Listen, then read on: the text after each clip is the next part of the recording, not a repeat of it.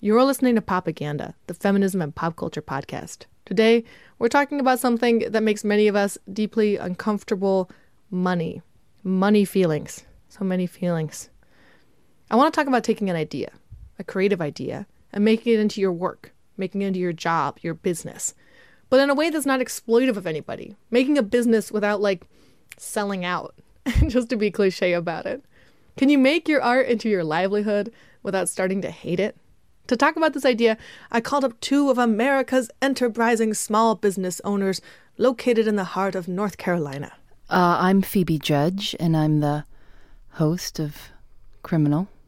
I'm Lauren Spohr, and I'm the co creator and producer of Criminal. You know Phoebe and Lauren well. If you listen to lots of podcasts, they're the host and producer of Criminal, a show that explores crime in the United States from a really thoughtful and not sensational or black and white, good guys, bad guys kind of perspective. It's a philosophical show, and one that often makes me think in new ways.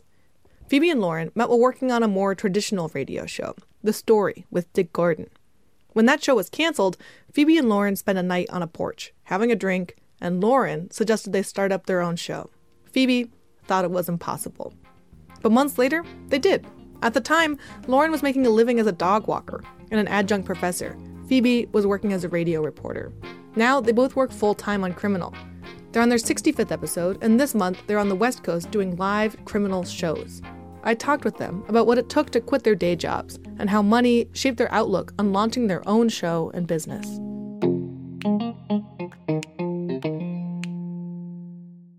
Okay, let's start off by talking about your relationships to money growing up. Did you two grow up in houses with enough money, not enough money? What did you think about money as a kid? Well, uh, this is Phoebe. I mean, I think, you know, I grew up in, uh, one could only say, kind of a perfectly fine financial household. Um, there was enough money to do everything that we might want to do, but not so much money that we could do anything we wanted. Um, I think my parents were both, you know, re- responsible with money, and I never wanted for anything uh, that I needed at all, but I certainly wasn't able to go shopping every week um, or get, you know, just have a whim, get what I wanted. I mean, money was there, but both of my parents kind of worked. My father worked in public radio and my mother worked for the city of Chicago. And so we were perfectly comfortable. But, you know, the, we, I was aware of money and, and having money and not having money. And um, so that's, that's how I grew up. Uh, Phoebe makes fun of me a lot and says that an important difference between our personalities and the way we grew up is that when I go to an ice cream place or a frozen yogurt place, I always want toppings. And Right. she, you weren't allowed to have toppings. I was toppings. never allowed to have toppings. And Lauren, like with no abandon, she's like, "I'll have this and this one and this one," and that's the wildest thing to me. Like an ice cream cone was like the gigantic treat, and I think that I oftentimes we're, we're doing something or buying something or thinking about something, and I say, "Oh well, it's just like getting another topping, huh, Lauren?" Um, so You call them mix-ins. yeah, mix-ins. But I was only allowed to go to like one Tastee-Freez in Chicago. Like I never even knew that there were kind of boutique ice cream stores or you know with mix-ins and things. Um, so Also, what was what kind of ice cream did your dad buy again? Like prunes or something? no, he would only buy one ki- type of ice cream, spumoni, which is um, Every child's favorite. chocolate and pistachio and cherry. And so uh, like we would just eat the chocolate, of course. I have never heard of spumoni flavor. That sounds like the worst ice cream. Like even the name sounds like baloney. Yes, spumoni. You wouldn't know about it. I mean, it's the worst ice cream flavor that's ever existed. So you guys are both in your 30s now, and not that 30 always marks a change, but I'm wondering, what's your relationship to money these days? How has your thinking changed since those days of terrible spumoni ice cream? I mean, I have a lot more money now than I did when I was in my 20s. My first job, uh, I was working, uh, my real job was I was working as a public radio reporter in Mississippi. And I got paid once a month. And when that paycheck came in, I would like pay my bills, and there would be so there wouldn't be much money left. There'd be like few, like four hundred dollars or something, and five hundred dollars eh, for the month. And I was working really, really hard and all the time. And the interesting thing is that like that five hundred dollars for me to like buy food and gas and keep myself going and all stuff, I was never struggling. I never felt like I was wanting anything and it was always fine. And I'm in my 30s and I have more money than that. And I don't feel any different than when I was, you know, when I had $500 at the end of the for the month than I do when I have more than that. You know, I think my relationship to money has remained like I'm I'm I think, well, what's better to say is that Lauren and I constantly believe that criminal will go under and we will we will be out of jobs, and so we're never comfortable in the fact that we can actually pay ourselves now. We're always ready at any moment. Um, she's going to go back to dog walking, and I'm going to go back to landscaping, and we're fine with that. Like we'll be perfectly fine, but we we we always think that might be around the corner.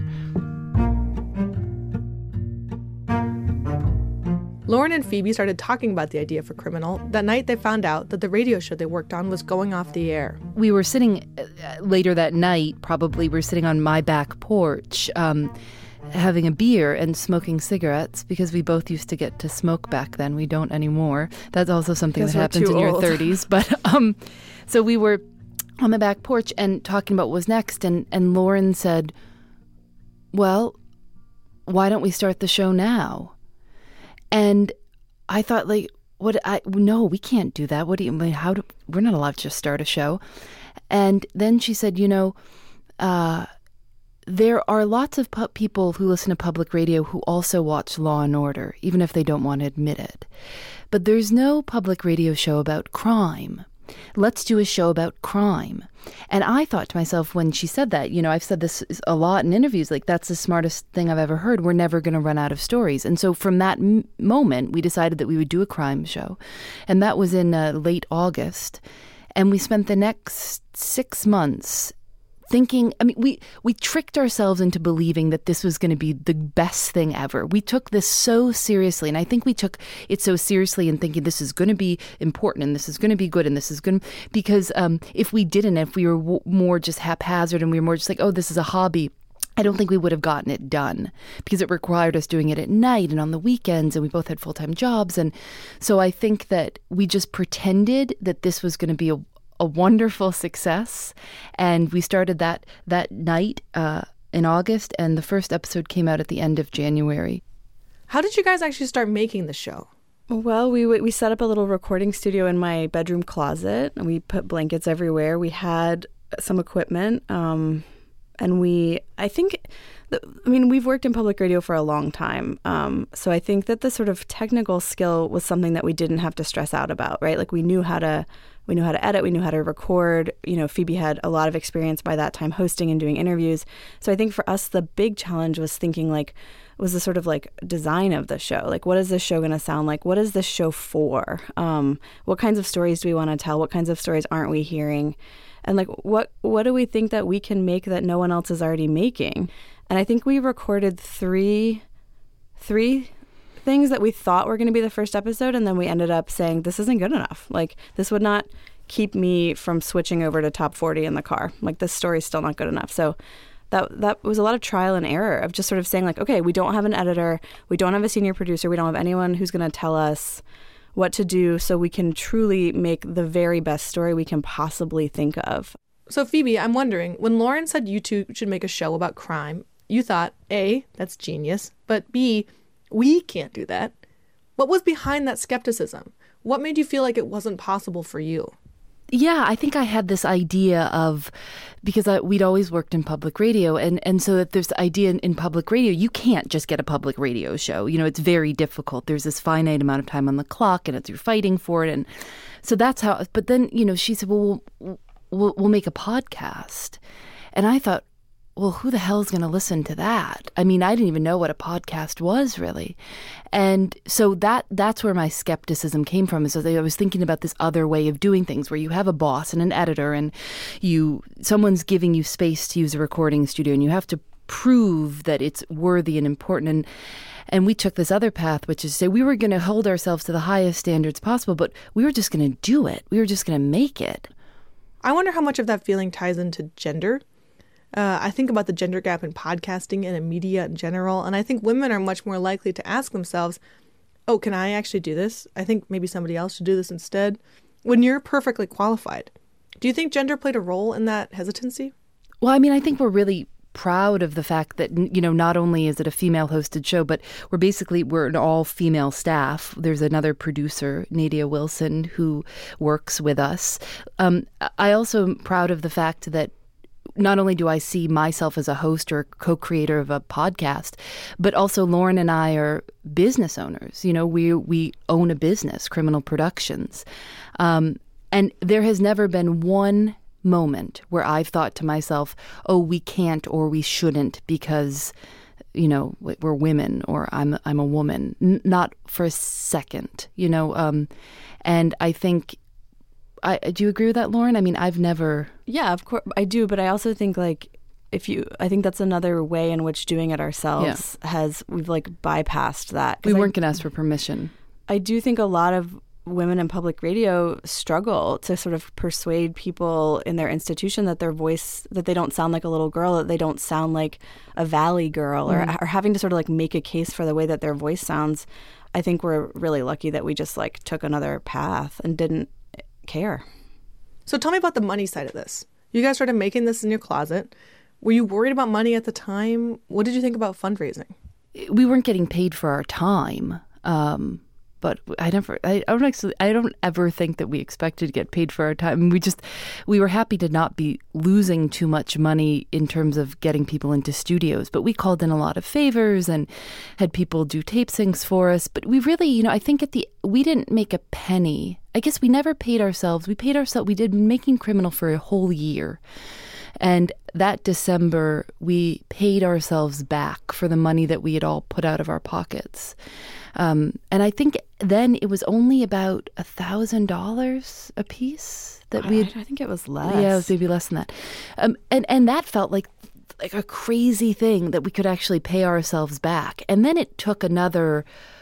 Oh, it took another few months to even start seeing any revenue. Um, and I remember thinking when we got that first thousand dollar check from an, a sponsor that we read. You know, I think our first ad ever was Audible, and we got this check, and I just thought this is the craziest thing. This worked, Lauren. Oh my gosh, this actually worked. We someone is paying us money to make this thing, and no one's telling us what to do. And um, it was a very big deal to start seeing that this show was making any type of revenue because we knew we were going to do it no matter what, but I don't think we expected we would profit from it at all how do you feel like that mindset shaped the show? Like, how does it shape the way the show sounds and feels to not have money and profit as the goal? We don't approach these stories in terms of what we think will please the maximum number of people. Like, we don't think, like, oh, what's a story that we should do to grow our audience so we get more money or something. Like, we're not, it's, it still really is about doing the most interesting things that we come across, the things that we are curious about. Um, you know versus sort of coming into it thinking like okay let's build a business. This is the this is the model for revenue in this field. How do we sort of like maximize our audience maximize our revenue? Like what kind of content do we need to produce in order to maximize revenue? That was never part of the thinking at the beginning. And i think we've we really like phoebe said we really hold ourselves to this standard of like let's not waste people's time you know? Like if we don't find this story completely fascinating we're not going to do it